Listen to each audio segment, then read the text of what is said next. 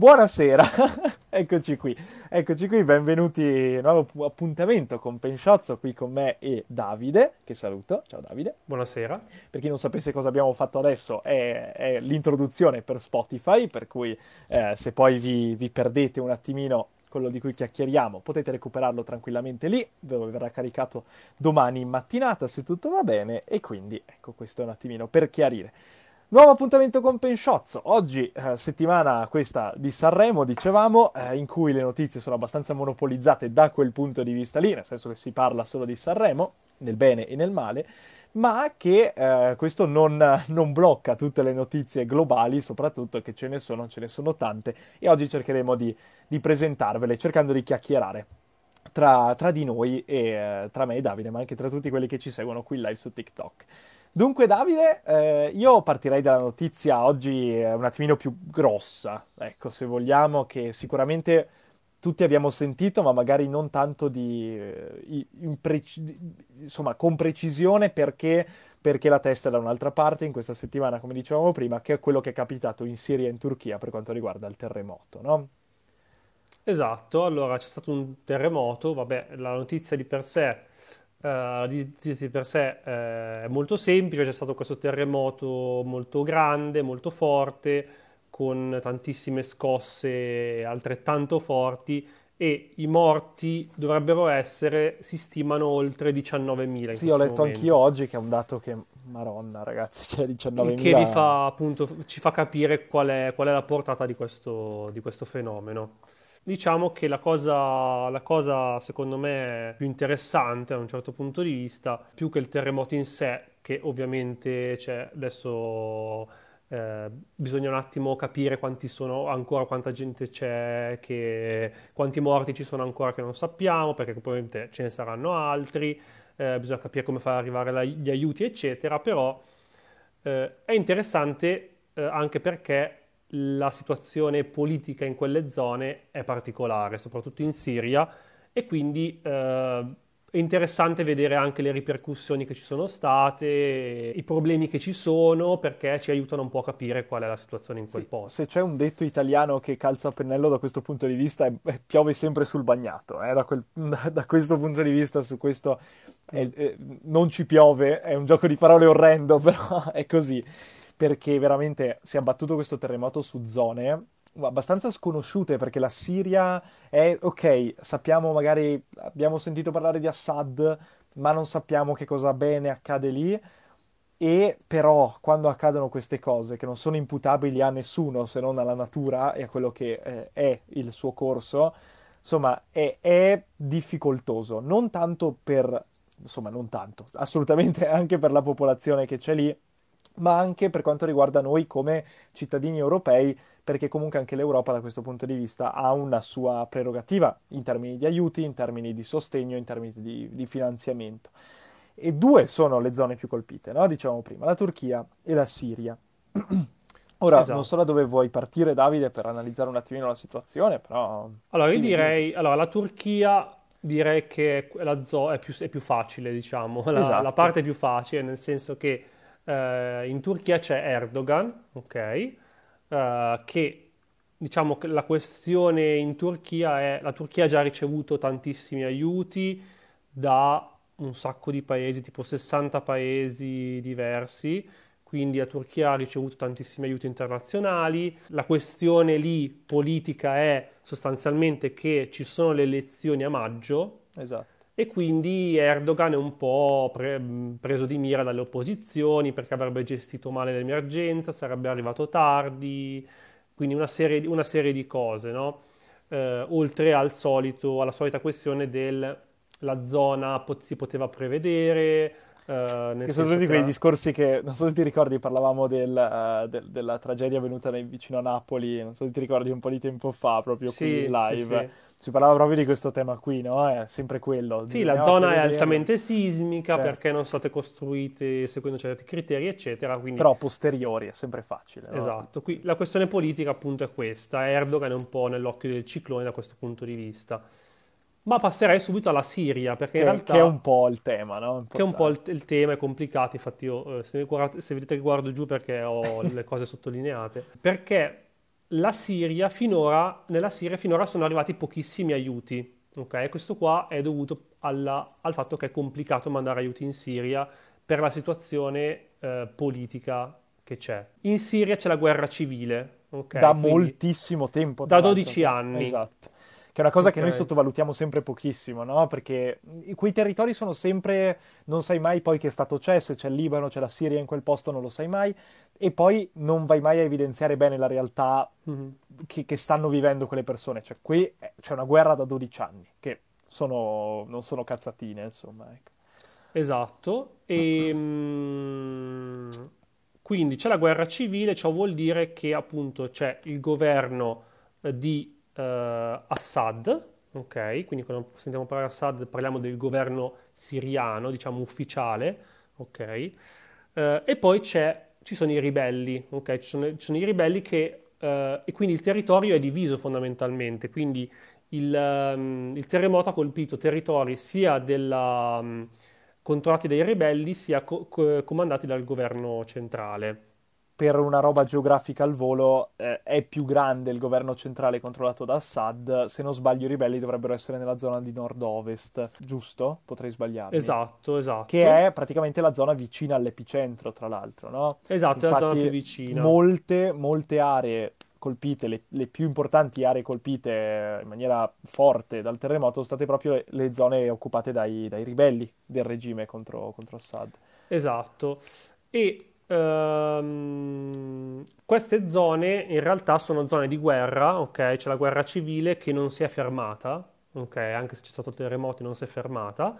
Uh, e poi ci sono, ci sono, già tantissime, in queste zone, già tantissime persone sfollate che vivono già lì in condizioni precarie, quindi è una zona molto critica, uh, sono magari persone che sono sfuggite al regime di Assad per andare nelle zone controllate dai ribelli e lì vivono sfollate, no? Sono, vivono in condizioni sì, già, già molto co- precarie. Esatto, e quello non è il grande problema. Io rispondo anche tra l'altro a un ragazzo in chat che scrive purtroppo non siamo tutti il Giappone dove non cadono i palazzi nemmeno con i terremoti di magnitudo 9. È che questo non è proprio quella realtà lì, nel senso che nella zona dove ci sono i ribelli eh, contro il regime di Assad, quindi nel nord-ovest della Siria, non sono presenti proprio delle realtà centrali che riescano a fornire alla popolazione anche i beni più semplici, un'assistenza sanitaria, delle infrastrutture, che quindi riescano a contrastare anche il terremoto. E quello è il problema. Già la situazione era drammatica prima del terremoto, nel senso che si viveva in baracche, si stava in case veramente fatiscenti. Con il terremoto queste sono venute giù, come ovvio che fosse, e però adesso non è che dici mi metto a ricostruirle, perché? Perché non c'è proprio un perno centrale del governo che dica ok, ci mettiamo lì e ricostruiamo anche perché penso che abbiano altri problemi a cui pensare se sono dei ribelli contro un regime dittatoriale all'interno di un paese, no? Quindi c'è anche questa, questa cosa qui che è importante. Esatto. Ehm, il problema è, allora, le zone, ehm, quelle zone colpite a nord-ovest sono, sono controllate dai ribelli, sono quelle più colpite dal terremoto, sono ora difficilmente raggiungibili ok? Quindi è molto difficile portare aiuti dal, fisicamente perché uh, eh, si trovano al confine con la Turchia e il modo di raggiungerle è appunto passando a sud uh, della Turchia, no? Per arrivare nel nord della Siria. Il problema qual è? Che queste zone adesso sono devastate dal terremoto, quindi è molto difficile passare, ok? Uh, e quindi questo, questo, è un tema. Poi c'è la questione di, dei finanziamenti. Delle, dei finanziamenti delle... Certo. Allora, Assad ovviamente ha più risorse, ok, per appunto sistemare queste, eh, per sistemare le cose, per, per aiutare la popolazione, no? eh, la questione qual è? Che l'Unione Europea eh, ha imposto delle sanzioni alla Siria, ok, per del, per il conflitto sono state imposte delle sanzioni ad Assad e ovviamente eh, cre- non, so se, non so se Assad ha chiesto di rimuoverle, Ok, o comunque c'è, sta, c'è, c'è stata una questo, mobilitazione abbastanza generale. C'è no? questo Ma... tema no? della serie, rimuoviamo le sanzioni uh, e mandiamo aiuti. Assad dice mandate aiuti a noi, ok, perché è difficile mandarli direttamente ai ribelli, quindi, alle zone colpite, quindi mandateli a noi e noi poi li giriamo sostanzialmente a loro.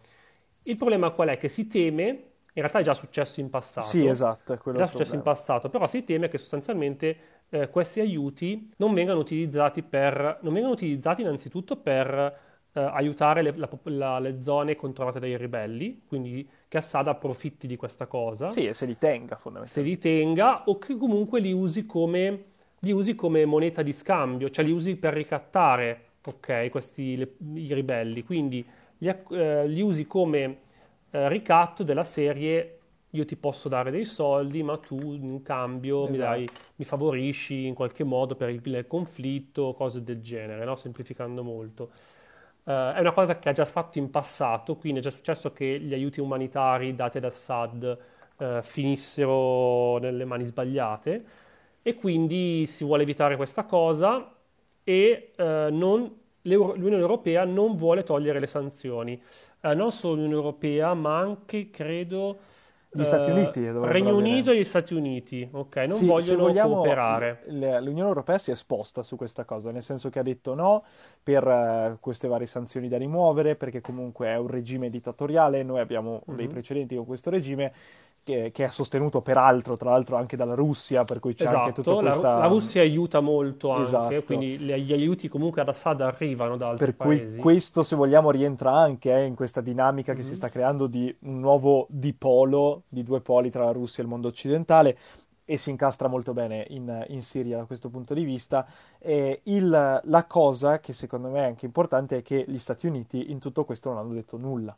Cioè non hanno neanche detto noi rimuoviamo le sanzioni, hanno fatto abbastanza gli ignorri, mm. non hanno detto niente, non c'è stata una, una, presa di posizione, quindi non si sa ancora adesso come la pensano, però se non c'è stata una risposta in questi giorni, insomma, esatto. molto favorevole non è. Ecco, il silenzio assenso. Perché poi l'obiettivo delle sanzioni è appunto eh, ridurre il conflitto, no? Eh, quindi far qualcosa perché questo conflitto finisca. Esatto. Infatti eh, un'altra, um, un'altra, questione è che la, il conflitto non si è fermato comunque col terremoto, no? Quindi c'è anche questa eh sì. questione che l'Unione Europea dice io perché dovrei far sì, darti dei soldi, darti degli aiuti e far sì che tu faccia da mediatore perché la, la Siria vuole mm, mettersi a mediare, no? Quindi con uh, le zone che non sono raggiungibili, facilmente raggiungibili eh, quando tu non ti sei neanche fermato, cioè i, i bombardamenti non si sono fermati, no? quindi dici tu non hai davvero interesse ad aiutare le zone controllate dai ribelli, vuoi semplicemente, come dire, poterli ricattare magari, dirle arrendetevi vi, do, vi aiuto se vi arrendete, ad esempio, no? una cosa che potrebbe succedere. Esatto, sì, l'unica, l'unica, l'unico ente che adesso in Siria sta facendo qualcosa, eh, proprio portando avanti eh, idee, istanze occidentali perché mossi da, eh, da, questi, da, questi, paesi, sono i caschi bianchi che stanno agendo sul territorio. Non so se li abbiate visti nei telegiornali, nelle riprese, sono loro che comunque stanno dando una mano, anche se adesso eh, si parlava proprio di stime è molto complicato pensare che tutti i dispersi siano purtroppo ancora vivi perché sono passati diversi giorni. Le ricerche sono quelle che sono state fatte. Dopo un tot di giorni, si, le probabilità proprio di una pragmaticità assurda in termini di percentuali sono veramente basse. Perché al momento siamo sui 19.000 morti e non, probabilmente eh, queste cose, questi dati aumenteranno.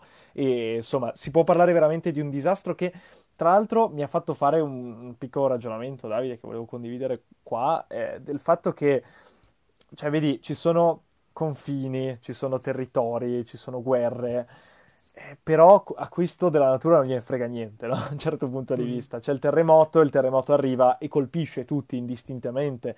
Eh, ed è una cosa che secondo me può far riflettere molto, non cambierà niente, sono riflessioni del Menga che facciamo noi qui su TikTok a caso, però va bene. Eh, la cosa che secondo me però può essere veramente interessante da portarci via da questa notizia è proprio quello di dire guarda quanto siamo piccoli a un certo punto di vista nei confronti mm-hmm. di qualcosa che può essere così inaspettato, così grande, che ci può far saltare tutti i piani. Cioè, un terremoto così nelle zone di guerra stravolge tutto. È come se domani ci fosse un terremoto in Ucraina. Lì la cosa cambierebbe totalmente, l'Ucraina sarebbe allo sbando, la Russia avrebbe una facilità enorme a entrare nel paese. Tutto questo non è programmato, perché noi abbiamo la pretesa di poter controllare anche queste cose, pretesa che però di fatto ci viene smentita ogni qualvolta succedono queste cose, ed è veramente pazzesco pensarla da questo punto di vista. Sì, sì, è- infatti è- la, la cosa, la cosa è molto, è molto interessante, cioè, vedere come, come in una dina- dinamica di guerra si possa reagire a questi eventi naturali che, come dici tu, cioè, ci, ci- ci ricordano quanto siano, eh, quanto siamo piccoli e inutili, no, di fronte a certi eventi, no, che, Esatto, sicuramente. certi Grazie Gabriele. eventi, certi grossi eventi naturali. No, no, certo. E, però, insomma, vedremo come andrà avanti la situazione, perché qui non è solo in gioco l'aiuto a un paese colpito da un terremoto, ma come dicevamo prima, è in gioco anche una serie di alleanze anche internazionali che sono fondamentali se noi pensiamo che la Siria è aiutata dalla Russia e che invece, eh, per quanto riguarda l'Unione Europea e Stati Uniti, la Siria è un paese sotto a sanzioni. Eh, Daniela ci scrive: È una riflessione che ho fatto questa mattina. La natura non guarda in faccia a nessuno. Eh, fanno, fanno un po' pensare, no? Questi, questi avvenimenti. Fanno un po' pensare e ci fanno anche capire che da un certo punto di vista possiamo, possiamo ben poco quando capitano queste cose, no? Davide, se ti va, passiamo al prossimo argomento al volo. O se Va no, avevi bene. qualcos'altro da dire, avevi qualcos'altro No, parlare? no, più o meno abbiamo detto, abbiamo Esatto, abbiamo un attimino aggiornato e, e via. E per passare un po' dall'altra parte del, del globo, della Siria, andiamo negli Stati Uniti eh, e eh, per parlare di quello che è successo a partire proprio da giovedì scorso, quando noi finivamo il nostro, il nostro pensiozzo di settimana scorsa, partiva questa notizia di cui parliamo, di cui parliamo oggi. Eh no, eh no, forse no, forse siamo stati proprio noi. Perché cos'è successo? Al volo cerchiamo di riassumere un pochettino a braccio tutto quello che è capitato. Proprio giovedì scorso è stato avvistato sopra i cieli statunitensi un pallone, eh, nel senso che è proprio un pallone bianco, eh, molto grande in realtà, dalle foto sembra piccolino, poi però l'hanno recuperato ed è venuto fuori che ha un diametro di 60 metri, che è Assurdo. enorme, è veramente enorme. È un pallone che volava in cielo, non si sapeva cosa fosse, ci sono delle fotografie che girano, alcune sono vere, alcune sono false, però quello è un pallone bianco. Non si è capito che cosa fosse e quindi eh, sabato è stato abbattuto da un cacciabombardiere eh, statunitense nei cieli eh, sopra, sopra il mare, eh, sopra l'oceano se non sbaglio, e, e quindi è precipitato a terra. Martedì, quindi due giorni fa, eh, perché oggi è giovedì se non sbaglio, sì, eh, e quando noi cominciavamo a guardare Sanremo, è stato recuperato il pallone dalle acque eh, per alcuni pezzi, perché comunque le acque sono profonde 15 metri in quel punto, per cui alcune parti sono ancora inabissate, e si sta cercando di ricostruire la questione, perché qual è il grande problema? Il grande problema è che questo pallone sembra, togliamo il sembra perché lo è, è cinese. Beh, è cinese dichiaratamente anche dalla Cina, È esatto, per cui è quindi cinese, possiamo è dirlo al cinese, 100%. made in Cina. E qual è il problema? Che uno dice, vabbè, un pallone stava volando, non è una mongolfiera, ok, cercate di capirci, è una- un mezzo che può essere utilizzato per delle rilevazioni, è un mezzo con delle, delle apparecchiature scientifiche al suo interno. E questo un attimino fatto scattare l'allarme, perché gli Stati Uniti sono partiti ovviamente con la preoccupazione che aiuto, c'è stata fatta una violazione, ci sono state fatte delle eh, trasgressioni sul nostro territorio perché un velivolo non autorizzato di un altro paese ha preso delle misurazioni nel nostro territorio. La Cina si è eh, messa sulla difensiva e ha detto no, no, no, no, no, era una roba per misurazioni meteorologiche, non c'entra niente da quel punto di vista. Posizione sulla quale è rimasta e tuttora c'è, per cui non si è smossa da questa cosa. Per la Cina è un pallone per, ehm, per, eh, per- per la meteorologia. Per cui questo è. Cloppo, sì, rispondiamo ai commenti, certo, eh, siamo qui apposta, se va ad intervenire noi siamo qua senza nessun problema. E quindi questo è un po', è un po' l'idea del- de- della situazione. Insomma, ci sono un pochettino di, di problemi, perché qui ci sono in ballo delle relazioni internazionali. Eh, venerdì il segretario di Stato statunitense Blinken doveva andare a Pechino, eh, quindi domani doveva essere lì ma, eh, per parlare con Xi Jinping, ma è saltato tutto, non è più andato proprio per questa situazione e quell'incontro lì era abbastanza fondamentale, si parlavano di alcuni temi importanti per le relazioni Cina-Stati Uniti e dato che questa cosa è saltata, insomma, non si sa. Siamo nell'occhio del ciclone da questo punto di vista, siamo ancora immersi nella vicenda e non si sa come possa andare avanti. Allora, qui, vabbè, la, la cosa interessante è stato scoprire che esistono questi palloni spia eh, che, che, che vengono utilizzati. Allora, gli Stati Uniti sono abbastanza sicuri che questa fosse un'operazione di spionaggio, quindi diciamo che lato della Cina non è che ci sono molte spiegazioni, oltre alla questione del pallone per, eh, eh, per questioni meteorologiche. Gli Stati Uniti sostengono che appunto la Cina abbia sia solita a usare questo tipo di palloni, che in, um, vengono utilizzati e sorvolano anche molte città intorno, molti stati intorno alla Cina, quindi Taiwan, eccetera. E, e ho letto anche che era già successo esatto, un anno questo, fa no? che alle Hawaii, sull'isola delle Hawaii, ci fosse appunto un, uno di questi palloni che um, non fu abbattuto, fu lasciato lì, uh, però non aveva non si sapeva esattamente che fosse cinese, non si capiva esattamente la provenienza, quindi nel dubbio l'hanno lasciato lì. Esatto, sì, sì, non si sapeva.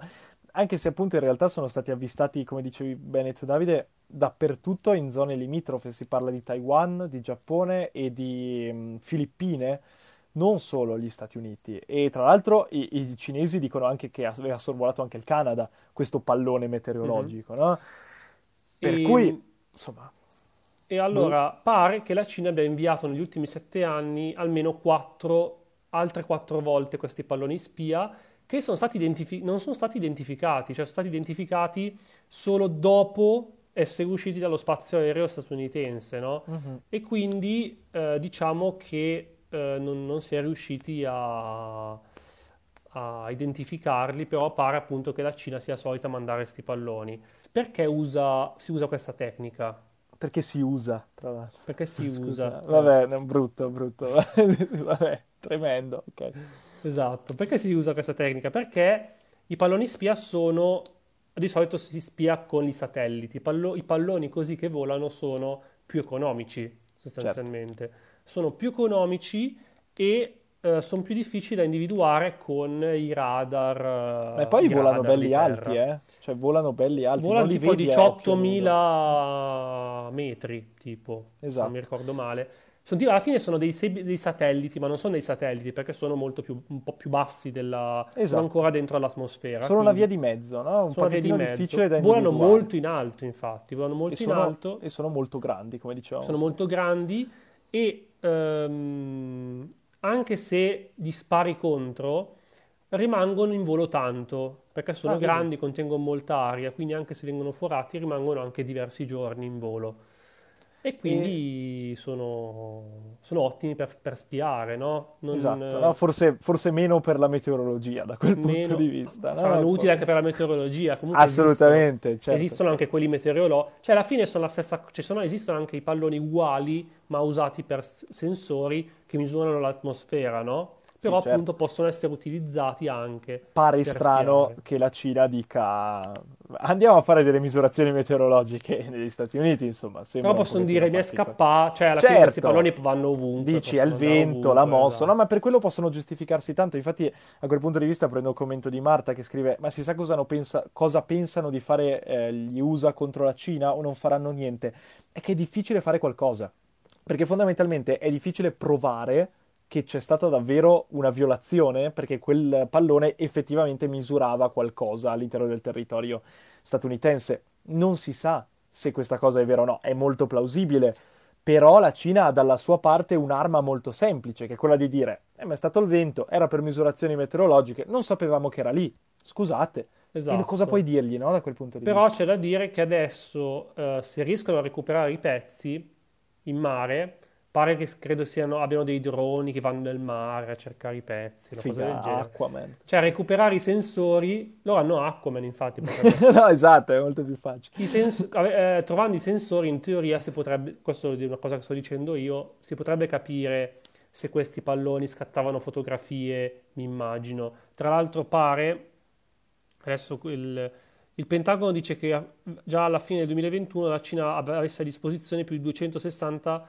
satelliti per sorveglianza e spionaggio, un numero raddoppiato, quindi questa cosa eh. la vedremo mo- molto più spesso probabilmente, sarà una cosa che accadrà molto e possono anche intercettare, oltre a scattare fotografie, possono anche intercettare comunicazioni telefoniche e segnali elettronici. Caspita, ok o rilevare con precisione condizioni atmosferiche. Questo, vabbè, vabbè, questo è un dettaglino che gli fa comodo alla Cina. Però, come dice giustamente Kloppo in chat, ma la cosa più pericolosa è la tensione, o sbaglio? Sicuramente sì, però c'è anche un altro tema che è abbastanza importante perché pare che questo pallone, in, sua, in questo suo volo sopra gli Stati Uniti, li ha attraversati abbastanza, eh, me lo sono appuntato, si sia, eh, abbia, sia passato sopra una base aeronautica eh, statunitense.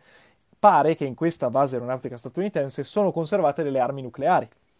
E questa roba qui, se la Cina effettivamente non, non, lo ammetterà mai, partiamo da questo presupposto, molto probabilmente questa cosa andrà un attimino a cadere, non se ne parlerà più tra un pochettino, però comunque è abbastanza importante se la Cina ha utilizzato questo pallone effettivamente per andare a vedere alcuni siti statunitensi, fare alcune fotografie, scattare alcune cose, insomma che sia passato proprio in quel punto può essere il vento, non può essere il vento, però può essere qualcosa di, di importante da insomma, tenere presente, no? Anche perché si pensa che questi palloni appunto siano già stati più volte in cielo. A partire già dal 2019 ci sono state alcune persone che dicono no, noi abbiamo visto, eh.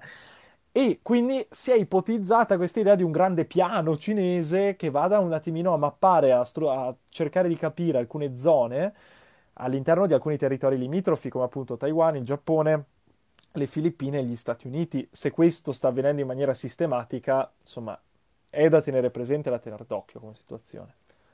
Esatto, e probabilmente ne vedremo, cioè nei prossimi anni, perché la tensione tra gli Stati Uniti e la Cina è C'è sempre... da molto tempo. C'è, ci sono delle questioni irrisolte che rimarranno così per un bel po', tipo Taiwan è la cosa più importante, alla fine esatto. la è la questione madre di questo conflitto. Ma una volta battuto, non hanno appurato che ci fossero telecamere o no? Ci scrive Francesco. Non ancora, se non sbaglio. Allora, eh? loro sono, allora, gli Stati Uniti sono certi, cioè loro dicono no, sicuramente esatto. spionaggio, eccetera, no? Però ancora, devono ancora recuperare un po' tutto, cioè comunque è caduto e molti pezzi sensori sono andati in mare, quindi devono ancora recuperarli. Esatto, Quindi anche perché appunto si sa con certezza. il punto in cui l'hanno abbattuto si leggeva che è un punto in cui le acque sono belle profonde, si parla di 15-16 metri. Devono, ci sarà un po' di tempo per le mm. ricerche, anche perché è stato abbattuto l'altro ieri, martedì, per cui insomma bisognerà... Ecco. Cosa... Scusa. Ti è venuto fuori qualcosa anche a te? Sì, mi è eh, venuto vedi. che la live è stata limitata per uso di tabacco Esatto, anch'io stavo guardando. Forse perché avevo la penna e quindi... Ottimo, incredibile. Per dieci minuti, va bene. Per dieci minuti, vabbè, non siamo... Ottimo, bellissimo. Ma che cazzo. Vabbè, eh, abbiamo violato qualcosa. Salutiamo TikTok. Devo consumare ci vuole bene. sostanze, va bene. Salutiamo TikTok che ci ama da questo punto di vista, ci limita le live. Oh, che, be- che, bello. Vabbè, va bene uguale. E quindi appunto è venuto fuori anche fuori un ban sulla live. Consumare le sostanze rappresentate in questa sì. live potrebbe arrecare danni alla tua salute. Quindi ragazzi non fumate. L'aria stiamo consumando. Non, non, non fumate, non, non parlate di pallone. Tra l'altro parliamo di palloni aerostatici cinesi su un social cinese ci limitano la live. Attenzione! Non è che però ho detto quella parola lì, vabbè. Non, non, non penso, non penso. Cambiamo argomento. Di... Cambiamo argomento. Cambiamo argomento. Fumare le penne fa male comunque. Noi eh, buttiamo Forse questa detto, cosa, ce lo dice Ho detto francese. il nome di quell'isola lì, vabbè. Ah, può essere. Eh, vabbè, eh. un pochettino, un po', un po', troppo, un po' troppo. Salutiamo comunque la Cina che ci segue sempre, le vogliamo bene. Ma certo, Grazie. certo. Comunque non fumate, eh, sbagliatissimo. Ottimo, dopo questa bellissima censura passiamo al prossimo, prossimo, tema, sperando che passino presto questi dieci minuti. Bellissima, sta cosa non mi era mai capitata, molto bello. Beh, direi che per rimanere in tema parliamo di porno allora. Esatto, esatto. E quindi, che... da, da, già che abbiamo un ban... Un tema di cose che gradite dai social network. esatto. E allora parliamo di questa notizia che, vabbè, non è una cosa gran, importante come le altre, ma eh, insomma potrebbe essere interessante parlarne. Sì, esatto. Cioè, una proposta del governo francese che dovrebbe presentare tra poco per impedire l'accesso ai siti per adulti eh, ai minorenni, quindi a chi è minorenne eh, vogliono impedirgli l'accesso. E qui c'è, ci sono molte questioni eh, a partire da quella tecnica, nel senso come fanno a fare questa cosa, che non è facilissimo, però a quanto pare è un tema anni, su cui da anni si dibatte in Francia perché eh, c'è stato eh, nel, l'anno scorso eh, due grandi indagini giudiziarie eh, per um, abusi nel mondo della pornografia, eccetera, molto importanti, molto eclatanti, eh, che hanno fatto sì che appunto ci fosse una sorta di sensibilizzazione particolare. Ok, quindi il governo l'aveva promesso, a quanto pare potrebbe scattare questo, questo, limite da settembre. Eh, ci avevano anche già provato, a quanto pare, no? Ah, però ok, ecco. tecnicamente è molto difficile. Sì, proprio in maniera anche pratica, è difficile proprio a livello di, Esatto. di informatica. Interessante eh, che hanno diffuso delle statistiche, ok? C'è un'autorità che, eh, che si occupa di queste cose, è un'autorità francese, Che si occupa di eh, queste cose è bello comunque. non di, di regolamentazione della comunicazione audiovisiva e digitale, quindi non è che si occupa di... di, di- vabbè, Però se insomma. volete fare, mandare il curriculum, se vi interessa. No, no, certo. Allora, eh, hanno Grazie, calcolato Valentina. che 19,3 milioni, cioè un terzo degli utenti di internet, guardano porno online in Pazzesco, Francia. in pazzesco, Francia. è incredibile. Chi se lo sarebbe immaginato? Esatto. I minori rappresentano il 12% di questo pubblico. Due terzi dei bambini sotto i 15 anni, quindi due terzi, e un terzo di quelli sotto i 12 anni sono già stati esposti volontariamente o involontariamente a immagini pornografiche. Ok, Quasi un terzo dei ragazzi di età inferiore a 15 anni visita almeno una volta al mese un sito porno. Ok. ok. Quindi dicono ci sono tan- tanti minori che guardano, cioè che, che guardano, sono stati sottoposti a immagini e visto tutte le cose che sono successe in Francia l'anno scorso di questi scandali, eh, si parla credo di violenza, eh, violenza sulle, gio- sulle donne, cose del genere, no? Sì, sì, sì, Mm, sì. Forse se n'era parlato, erano stati bannati tantissimi account eh, su, su molti siti, adesso non mi ricordo più, c'era stato qualcos'altro anche, ma in Francia è stato, è stato particolare. E, mm, e vogliono vietarlo, ok? No, in realtà è già vietato, scusa, scusate, è già vietato sotto i 18 anni, Sì, quindi c'è carta, c'è vabbè. già una legge, Certo. ok? Ma ovviamente il bannerino sei maggiorenne non basta. Vabbè, ma grazie al cavolo, ragazzi. Cioè, sei 18. Ecco, Comunque io, pratica- Francesco, non sto cercando di fare il serio, che si parla di, di queste cose mi fa ridere, poi sto pensando ancora al ban che ci è andato per il fu... Scusate, mi, mi Ecco. do un contegno. Ah, praticamente come vogliono fare? Secondo quanto hanno anticipato, do- praticamente per accedere a questi siti ci vorrebbe un'applicazione, ok, che fornisce un codice con cui puoi entrare, una sorta di certificato digitale, ok? Eh, immuni codice- per i siti porno, praticamente. Esatto, un po' come i pagamenti, una sorta di mh, eh, do- do- autenticazione a due fattori, una cosa del Esatto. genere. Hai un'app che ti autori- che ha certificato che tu hai 18 anni che autorizza.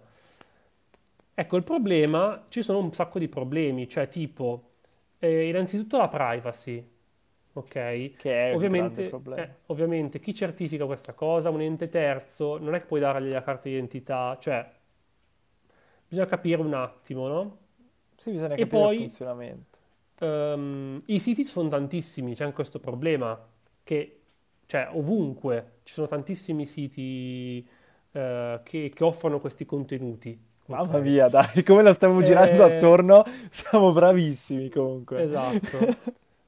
E quindi è impossibile creare delle liste che li comprendano tutti, no? Quindi limitare è abbastanza difficile. E anche eh, bisogna capire legalmente come fare a verificare l'identità e l'età di una persona eh, in maniera, in modo da rispettare anche i dati per la protezione dei dati personali, eccetera. Certo, poi io, eh, tra l'altro, si, si parla di questa cosa dell'app che ti garantisce queste cose. a parte il fattore privacy, ma anche un fattore abbastanza pudico eh, che, che, non è da sottovalutare, secondo me. Cioè, io non posso andare in giro che, che, giro con l'applicazione che mi dice se posso guardare i, quei siti lì. Cioè, che figura ci faccio se sblocco il telefono e sta là? O la devo nascondere in una cartella sconosciuta nel telefono. Però è bruttissimo, oggettivamente bruttissimo. Sì, dover mettere il codice tutte le volte, sì, cioè, è un po' così. Boh, vabbè. E, e poi, tra l'altro, eh, è un pochettino complicata questa cosa de- de- della pornografia online, eh, di quella appunto sui siti, eccetera, eccetera, per i minori. È una cosa molto apprezzabile perché si, il governo francese ha anche parlato di educazione sessuale e non solo di questo provvedimento di chiusura, c'è comunque un'idea di educazione che è importantissima a mio parere. Però eh, c'è anche un, uh, un problema perché il ragazzino che scopre questa cosa eh, è un ragazzino che scopre questa cosa, cioè infogliato come pochi, per cui va e, e in, in, un modo o nell'altro riesce a entrare in quel mondo lì, tant'è che ancora, insomma, eh, il bannerino, come si diceva prima, hai 18 anni, clicchi sì, ciao, grazie, sei dentro. Il problema è proprio quello della privacy anche, perché eh, se ok, il 12%, come diceva Davide prima, sono minorenni, una restante grande fetta delle persone sono maggiorenni, fruiscono di quei contenuti, non penso tutti siano molto contenti di avere l'applicazione de- no. dei siti eh, lì sul telefono. E probabilmente, vabbè, ci saranno dei modi di eluderlo, ad esempio fa- facendosi dare la carta d'identità di un adulto, per esempio, qualcosa, o di qualche maggiorenne. Utilizzare una VPN, questo è un altro sistema. VPN, qui no? ci saranno dei modi, però diciamo che dicono la eh, il governo francese dice, vabbè, però tra lasciare tutto aperto e, eh, e qualcuno che, eh, diciamo, riesce a deludere il sistema, c'è una via di mezzo, cioè è accettabile anche che ci sia una riduzione, diciamo esatto. così lo dicono. Sì, sì, sì. sì, comunque si ridurrà perché non tutti avranno lo sbatti di mettersi no, a, a, cercare di eludere il sistema, no? Quindi dovrebbe, dovrebbe funzionare. Marta scrive: Si potrebbe fare come su YouTube, però rimane comunque il fatto che i siti sono troppi. Non ho capito in che modo YouTube fa questa cosa, nel senso che metti un banner davanti ai video. È che YouTube è un'applicazione in cui sai che non puoi trovare determinati contenuti, no? Già di default, perché non sono autorizzati dall'algoritmo. Poi anche cui... YouTube puoi eludere, cioè basta che cambi il tuo... Esatto, eh, esatto. Basti la data di nascita della tua mail, eh, sei a posto fondamentalmente. In teoria dovrebbe bastare quello. Però appunto i siti sono tanti, i siti hanno quei contenuti lì e in più è veramente complicato estendere questo a tutti i siti che puoi cercare, anche perché pensate, spostiamoci da, da un, arg- un, argomento all'altro, ma non sono tanto distanti, perché pensate ai siti di streaming, quelli dei film o delle serie, quante volte sono stati bloccati anche in Italia, nel nostro paese sono stati bloccati, bannati, non si poteva più andare più su poi però lo stesso sito si chiama con un dominio differente, funziona e va benissimo, ma nel giro di una mezza giornata hanno creato un nuovo dominio, per cui sì. veramente queste cose sono così Se... fluide che è difficilissimo mettere ci sono, Alla fine ci sono tantissime cose in internet che sono illegali o dannose uh, e limitarle è impossibile. O comunque non, non penso sia giusto per principio, nel senso che a quel punto non è più internet. Esatto, non, so, non è più se... l'idea di libertà, no? Cioè non è più quella cosa lì, non è più internet, è un sito chiuso, è una cosa chiusa, no? Fai come la Cina, no? Il limite massimo sì. è quello, no? Ma piuttosto bisognerebbe un attimino cercare di... In... non userei la parola indottrinare, ecco meglio, educare le persone a questa fruizione, piuttosto che chiuderla, sì. perché poi crei l'effetto proibizionismo di cui parlavamo per quanto riguarda l'argomento per cui siamo stati chiusi per dieci minuti, che adesso non lo non ripeterò più, però abbiamo parlato questi in relazione alla Nuova Zelanda nella scorsa puntata di Penshotz. Nel senso che è una situazione di proibizionismo dove proibisci una cosa, però la gente ci si riversa così tanto proprio perché adesso è difficile trovarla perché è illegale e quindi paradossalmente si aumenta il consumo. Quella cosa non aiuta nessuno. Anzi, secondo me bisognerebbe proprio educare le persone a una più corretta fruizione di questi contenuti, soprattutto a un pubblico minore. È che nel, nei nostri paesi, Italia, Francia compresa, c'è ancora tanto questa idea di non possiamo parlare di queste cose nelle scuole. Secondo me parlare di pornografia all'interno di una scuola è fondamentale, perché comunque i ragazzi sono fruitori di quella roba lì, ci siamo passati tutti. E eh, da quel punto di vista è fondamentale cercare di spiegargli, anche solo in maniera molto leggera, quello che comporta essere su quelle realtà lì, perché magari qualcuno non, manco se ne accorge e quello può essere un problema, ma un problema non lo risolvi dicendo no, eh no, tenete eh, questa applicazione. f- facendolo diventare un tabù, Sì, esatto. la- la- uno non vede l'ora poi di, di andare a... cioè, eh, uno poi, non- poi è chiaro che non, ve- non vedi l'ora di fomenti e basta questa cosa, quindi Fondamentalmente sì. eh, fomenti e basta la cosa perché lo fa diventare un tabù, essendo un tabù non ne puoi neanche parlare. Esatto. quindi non riesci neanche a parlarne in maniera da, da educare, da educare chi, de- chi e basta. Cioè, secondo Comunque- me, di base devi- sono d'accordo con te, cioè la, eh, internet non è che puoi vietare tutto, Eh, ma come sì. molte altre cose anche nel mondo reale, no? Non è che posso vietarti di spaccare, andare in giro e spaccare la sedia sulla testa delle persone. Cioè, eh, non Non stiamo che... incitando a questo, eh, TikTok, noi lo ripetiamo, che in caso... È illegale, è illegale, ma non posso impedirti fisicamente di farlo, Esatto, no? esatto. Però, cioè, ti, ti educo, no, al rispetto delle persone, alla- alla- all'uso della, della forza fisica, alla violenza, eccetera. E quindi ci siamo abituati che questa cosa non si fa. Io volevo solo ringraziare un sacco Francesco perché mi ha fatto un botto ridere con tre suoi commenti qui, perché ha scritto, innanzitutto, se cerchi una, una Ford Escort in Francia sei fregato, e giustamente la produzione lì crollerà. Eh, e poi torna al discorso scuole, perché dice che se se ne parla a scuola ogni tre secondi un ragazzo andrebbe in bagno e ci sarebbero tantissimi boccelli in classe. Questa è un po' un'idea interessante. Beh, non è che, di- non è che per parlarne devi proiettare... Esatto, cioè non è che devi dire, guarda, ragazzi, guardate, tutti assieme ora, non, non lo farei. Insomma, comunque sì, Gabriele, anche secondo me che scrive qua sotto, mi sembra un po' un bigottismo laico, no? È, è che c'è un po' la paura, no? Di dire, oddio, come facciamo, come le agiamo? In Italia è successa una cosa simile, una proposta simile con Pillon. Non so se ti Mm. ricordi, Davide aveva proposto Sì, di sì. cercare di mettere dei paletti ai siti porno, ma anche lì, Esatto. insomma, quella è una cosa che può- non puoi fare sulla carta perché è troppo complicato, è veramente A parte che a quel punto io sarei più d'accordo nel vietare il fumo. Cioè, già ero contrario, ma sarei più da- paradossalmente sarei Sì, più paradossalmente sì, è vero, è vero, Fa molto più male. Sicuramente sì. E bisogna cercare di dare un, un uso consono alla situazione, perché altrimenti, eh, insomma, qua no- non funziona niente. Comunque sì, si fa per ridere, Francesco, ma anche noi scherziamo su queste cose. Vai tranquillo, mi ha fatto tanto tanto ridere, non preoccuparti. Davide, direi che possiamo passare all'ultimissimo argomento, se ti va, di questa, di questa chiacchierata che stiamo facendo, ehm, che è un tema per quanto riguarda i passaporti. È un tema totalmente italiano, totalmente nostrano, quindi siamo passati dalla Siria agli Stati Uniti alla Francia, adesso tocchiamo l'Italia, eh, perché in Italia appunto eh, non solo c'è... mh, c'è una- un problema a Sanremo, ma c'è anche un problema per quanto riguarda i passaporti. Eh, perché? Perché nell'ultimo periodo, soprattutto eh, nell'ultimo anno, nel 2022, ci sono state tantissime richieste di concessione di passaporti, quindi questi documenti validi per l'espatrio in paesi non della comunità de- del- dell'Unione Europea, perché ricordiamo all'interno dell'Unione Europea puoi spostarti anche solo con la carta d'identità e non serve per forza il passaporto. Tant'è che nel 2022 ci sono stati 1.8 milioni di eh, passaporti rilasciati in un anno, 1.8 milioni, per una media di 150.000 al mese all'incirca. Sono dei numeri altissimi.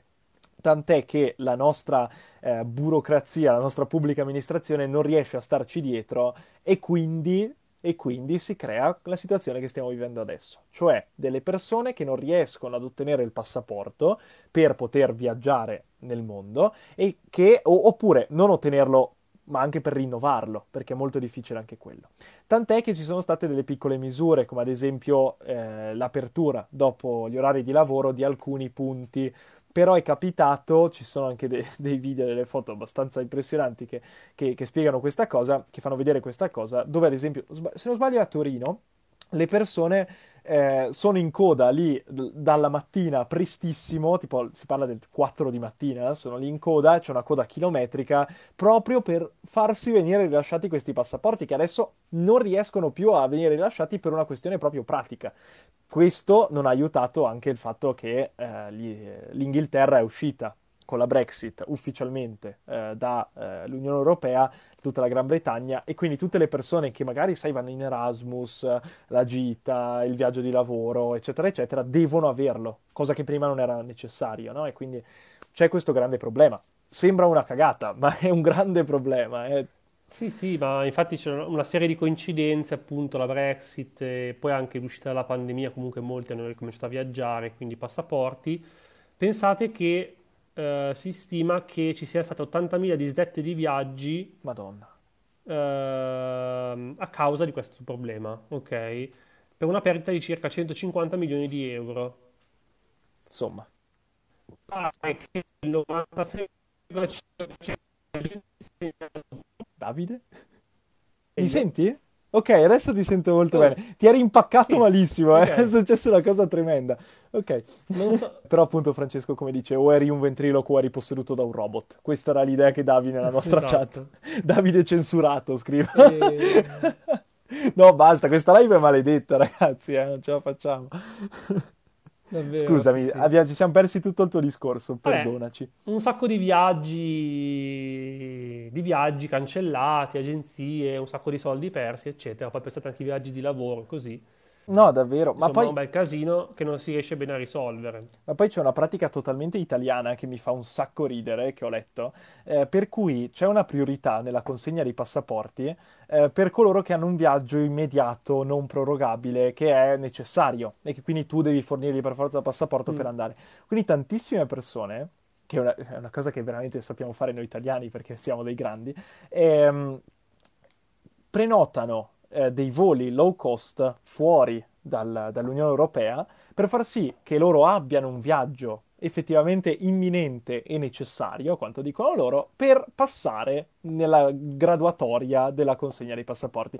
Per cui anche lì ci sono delle persone che spacciano dei viaggi necessari quando in realtà non lo, non lo sono e superano altre persone cercando di sc- scavalcarsi in un atteggiamento che tipicamente italiano e che ci fa molto piacere. Davide, hai trasmesso in codice binario, scrivono prima, cioè stiamo ancora parlando qui della tua, della tua performance Esatto. eh, di sparizione. No, comunque è un tema importante, è un tema che tra l'altro mi dispiace non se ne parli proprio perché adesso la- l'attenzione è mo- monopolizzata su Sanremo, eh, perché è, è- insomma è abbastanza preoccupante. Tra l'altro il ministro Piantedosi non ha dato delle soluzioni possibili a questa cosa. Ne ha parlato, ci sono state due interrogazioni in Parlamento, ma non ci sono state delle soluzioni pratiche ancora, ancora messe sul tavolo.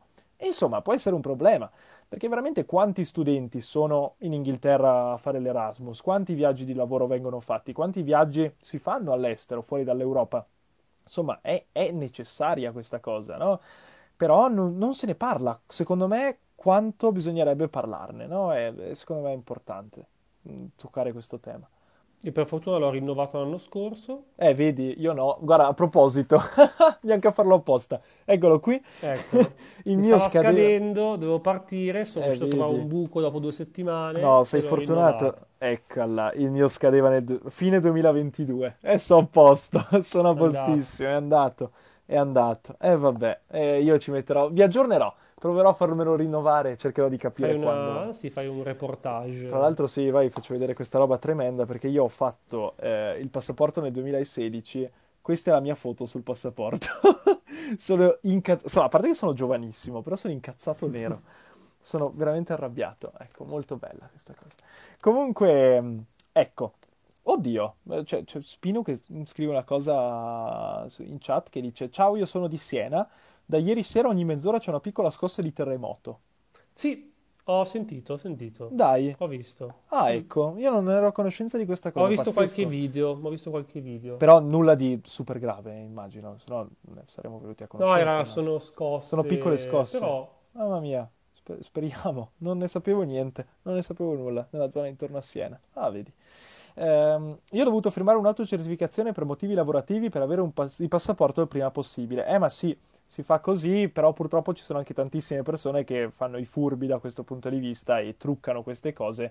È come quando facevi le autocertificazioni per andare fuori eh, col Covid. Quante persone scrivevano che facevano delle cose quando in realtà non è vero. Insomma, è da, è da mi hai sbloccato i, i, i- i Eh, È vero, ma perché ho messo a posto sul computer ieri un paio di file e ho beccato il modulo di autocertificazione ancora lì in PDF. Ho detto, oddio, vabbè. Però questo, sono stati dei, dei throwback abbastanza importanti. C'era scritto esco di casa dalle ore tot, ore tot per portare la cena a mia nonna. Questa era l'idea di quella sera. Mi aveva riportato a, a brutti argomenti.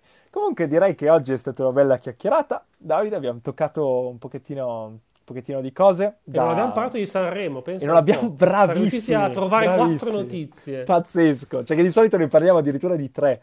Per cui oggi esatto. quattro addirittura. Abbiamo sfidato così la... Siamo passati dalla Siria, gli Stati Uniti, la Francia e anche l'Italia. Quindi un giro del mondo abbastanza esatto. importante. Se vi va, da domani, da venerdì, questa live sarà recuperabile interamente su Spotify. Cercate Penshozzo ci sono anche le vecchie puntate, se vi va di recuperarle. E niente, Davide, grazie mille per la bella chiacchierata. Noi ci vediamo giovedì prossimo al solito orario, quindi alle 8 di sera. Oggi l'abbiamo anticipata proprio per Sanremo, perché sicuramente poi eh, voi andrete a vederlo. Io sarò tra di voi, Davide, non lo so, però io avrò la mia serata col tè caldo e Può Sanremo fino alle 2 di notte, questa è un po' l'idea. Non fino alle 2, ma fino a quando non, non ci si addormenta, esatto. siamo un po' anziani, quindi questa è l'idea. Ottimo, Davide, ti ringrazio sempre tanto, sempre un grazie piacerone. A te, grazie alla chat, grazie a tutti. E... Ottimo. Ci, ci vediamo, vediamo giovedì prossimo, direi. Esattamente. Ciao a tutti. Ciao Davide, buona serata. Ciao ciao. Ciao ciao.